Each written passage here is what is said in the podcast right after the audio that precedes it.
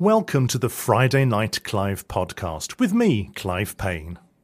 In this podcast, we look back at the amazing charities, organisations, and people we have chatted to over the past few months, all of whom have interesting and important stories to tell. Now, it'll soon be the start of Holy Week. So, what is Holy Week? Why is it called that? And do you think that Easter is still important to us today? Who better to discuss this and to answer our questions is the Friday Night Clive chaplain, the Reverend Nick Gowers, otherwise known as Nick the Vic from Holy Trinity Church in Old Hill. Good evening, Nick. Uh, good evening, Clive. It's good to be with you again. Thank you. Yes, and you. Thank you for joining us this evening. Nick, what is Holy Week then, and when does it begin and end? Holy Week begins on Sunday, Palm Sunday, and it finishes at the end of Easter Saturday, so uh, seven days later. And it charts the, the last week of Jesus' life before he, well, and up until his crucifixion. So Palm Sunday we celebrate Jesus' entry into Jerusalem uh, with great celebration. Good Friday uh, is his death, and then Saturday uh, his burial. Uh, and so, yeah, it's probably the most special week in the Christian year. And what would you say is the most important part of Holy Week, based on its events? Well, I mean, the the the centerpiece of it is actually Good Friday, where when Jesus was uh, put on trial and then crucified, which seems a bit of a strange thing to have uh, the, that as the sort of center of it. But it's actually because as Christians we believe that when Jesus died, he was dying for our sins, dying in our place, taking. Uh, the, yeah, the, our place, taking the judgment we deserve on himself, and what what humans intended for evil, God used for great good, which is our forgiveness and our reconciliation with Him. So that's what it's all leading up to. But the the, the week before, there's it, it, there's a real sort of climax because Jesus has arrived at the capital city of Jerusalem. Uh, he's engaging with the religious leaders. It starts off with you know, a wonderful acceptance of him and celebration as he enters the city on a donkey um, Palm Sunday symbolising peace rather than hostility. If you'd entered in a with a horse, that would have been sort of like a military entrance. Mm. Uh, but it all but it all changes, and uh, you know by the, Friday, uh, just six days later, the crowd are shouting "Crucify him!" Uh, when before they were uh, shouting in great praise. So, why do we call it Holy Week? Because for me, if you think about it, from the point that Lent starts on Ash Wednesday, that's mm. a holy period, isn't it? I think it is anyway. Well, well it is, yeah. I mean, it, I mean, Lent has this real sort of reflective, uh, reflecting on our own failings and our needs for God's forgiveness. But Holy Week, I mean, holy just means set apart or special. Uh, and that's why we have holy days, special days. But this is a special week because of the events that we're commemorating are being so significant. Are there any things that we should not do during Holy Week? I think this depends on your sort of Christian tradition, really. Some uh, traditions uh, say don't eat meat during the week. Hmm. Uh, where I'm from, uh, we have no particular rules. Uh, other than really it's, it's, spending time being more reflective on uh, that the events of the first Easter many many years ago. Mm. Now, I was saying at the beginning uh, of the program that Easter is the oldest festival in the Christian calendar, but where does the name Easter come from? Do you know? Well, yeah, that's a really interesting question because uh, I mean, different languages have different names for it, and I think in quite a lot of languages, Easter is not called Easter. It's actually named in relation to the word Pascha or Pascha, which comes from the Greek word for Passover. And Passover was the annual celebration of God rescuing his people out of Egypt, the Exodus. And uh, that's it was in the Passover festival that Jesus was rejected and crucified.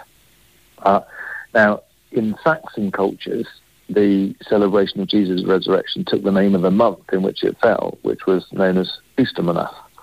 And so, uh, you know, in those sort of languages that have a bit of a Saxon origin, they tend to have Easter as the name. But uh, other languages, it will be called uh, something different. And of course, Easter is one of these movable celebrations, isn't it? I mean, Christmas is, you know, in it's always we've been on the 25th of December since James the First, I think, started that one. Um, but why does Easter move around each year slightly? Yeah, I mean, it, it, it, can be a little bit frustrating, couldn't it? I, I think there's the, yeah, lots of us would quite like it to be at a set time because you have a, this term, you know, if especially you've got your kids in school, term we've just had has been quite short, which means then the term after Easter is going to be quite long in the run up to uh, the yeah in the summer. But mm. the, the official it, it's, it's tied in with the lunar calendar. That's right. the uh, the key thing, uh, and so the technical definition is that Easter falls on the first Sunday after the full moon date based on mathematical calculations that falls on or after March the 21st. And if the full moon is on a Sunday, Easter is celebrated on the following Sunday. Uh, so because our calendar isn't a lunar calendar, uh, therefore the date of Easter jumps around. Uh, is the short answer. Right, and of course it's been like that since time immemorial. Well, I mean, it's interesting that apparently the first couple of hundred years after Jesus' resurrection, there were a whole variety of views of when Jesus' resurrection be, should be celebrated. Some uh, churches celebrated Jesus' resurrection every Sunday, so they didn't think they needed an annual celebration. Uh, some continued to celebrate it at Passover. Others celebrated it on the same day each year. But of course, that would be like Christmas. It'd be on different days of the week uh, each year. Uh, and in the end, sort of in the Western church, it's got uh, sort of, uh, yeah, we've ended up where we are now. Mm. I mean, I'm daring to draw some parity here between Easter and Christmas, and you very often hear people say, "Oh, Christmas isn't what it used to be."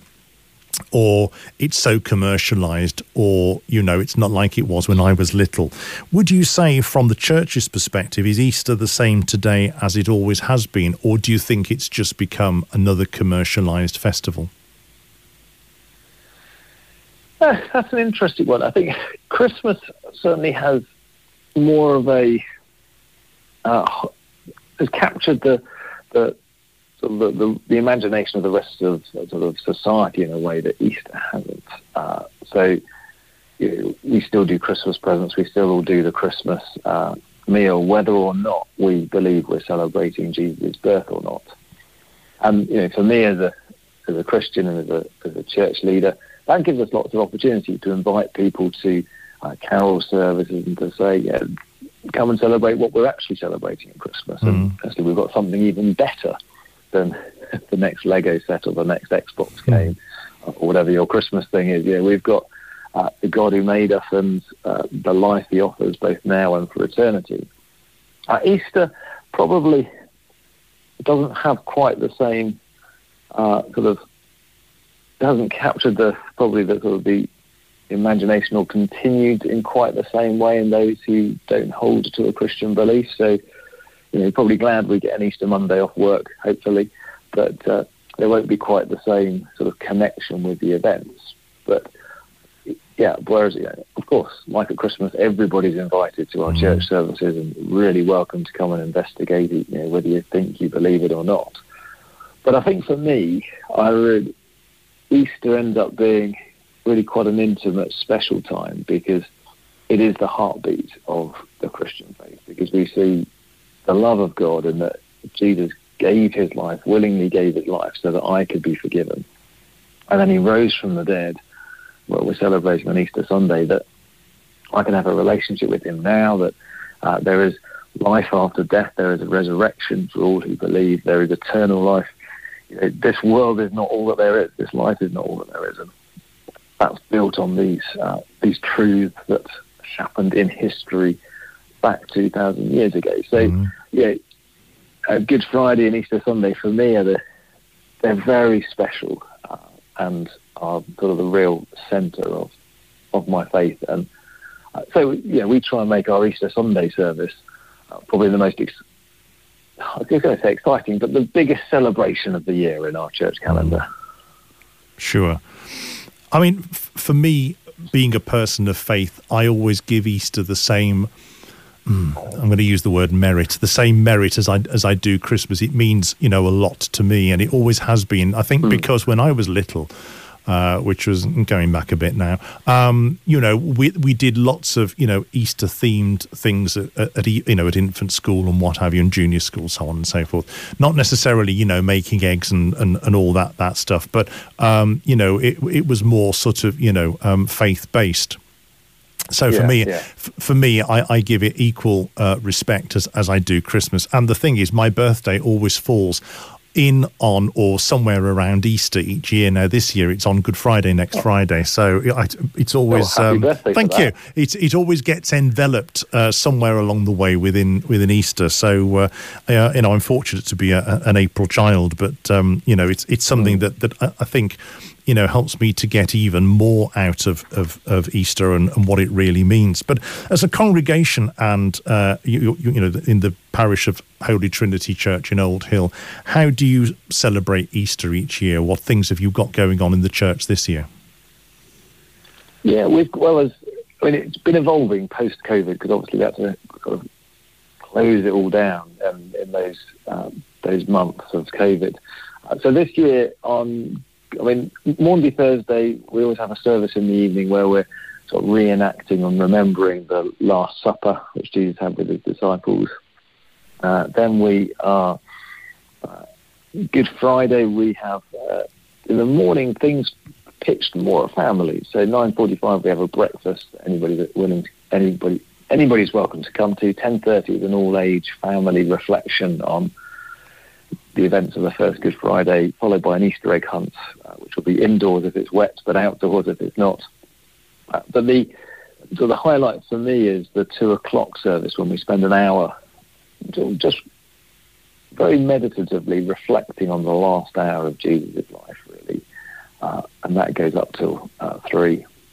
We don't do anything on Saturday, but Easter Sunday we have an early morning communion at eight thirty, and then 10.30 is our all-age Easter celebration, which tends to involve confetti and uh, mm. balloons, and uh, we just make it, because it's for everybody, mm. every age. I like uh, that. We want to make it the, a really memorable uh, service. And then on the Sunday evening, we have our usual 6.30 service, but obviously with an Easter uh, theme to it.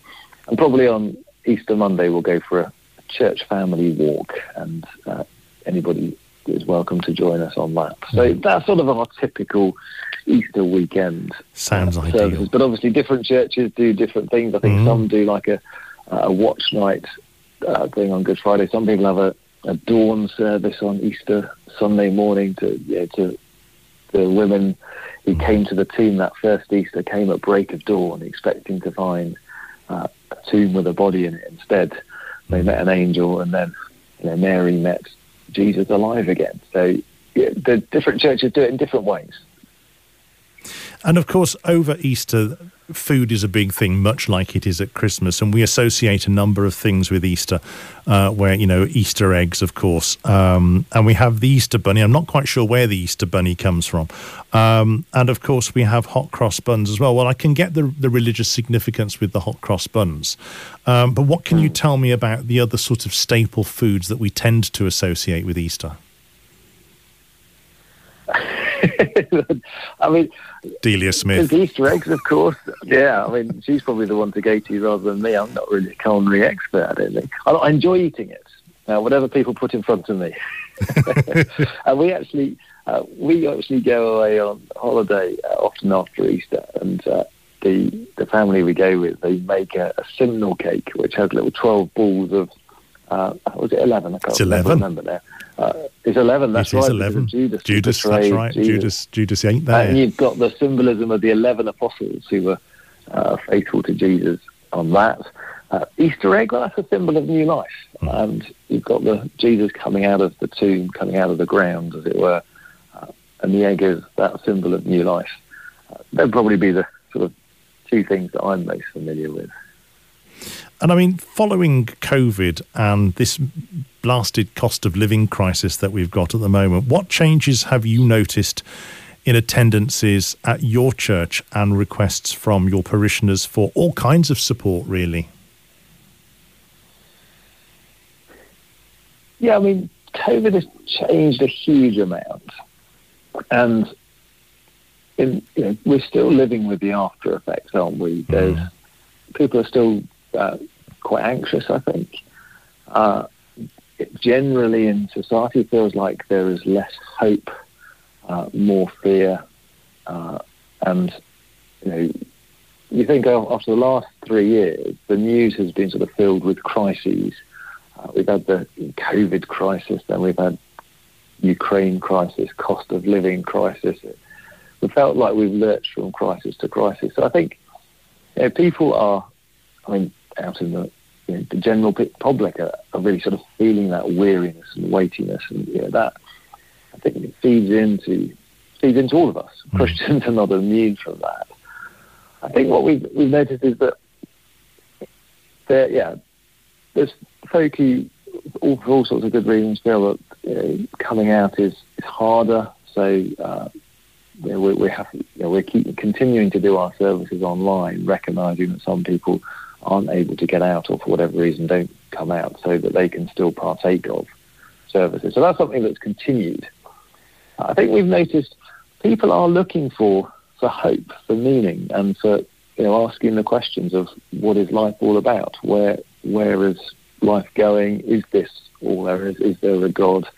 What happens after death? In a way that when sort of life seems good and it's just getting better, you can sort of ignore those questions. Mm. I think we've probably seen an increase in people sort of asking questions and wanting to find out more, and that's been encouraging.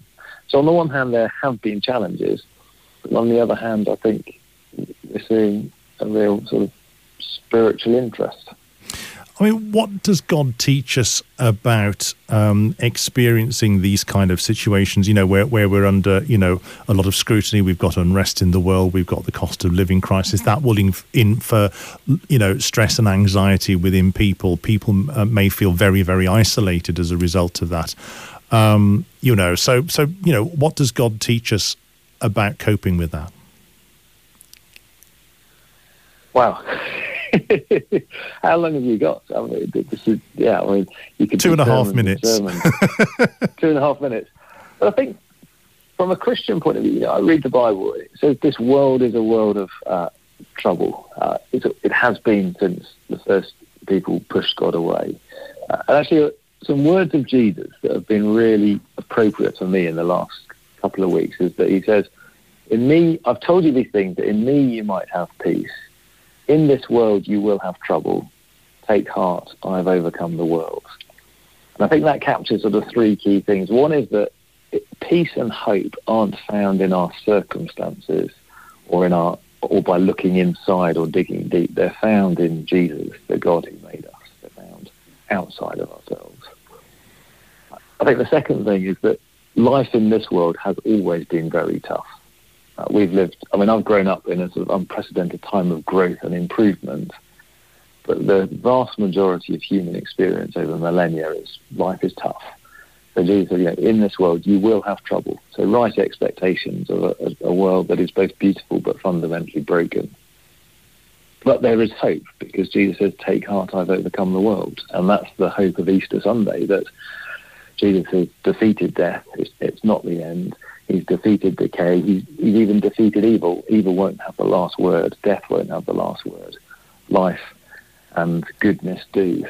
And I think those three things uh, actually mean that the Christian faith has phenomenal resources, not in ourselves, but in the God who stepped into this world and has endured our life and died our death and risen a new life for us to to offer us for a broken and hurting world. Reverend Nick Gowers, uh, a very happy and peaceful Easter to you, your family, and your parishioners. And thank you very much for talking to Friday Night Clive.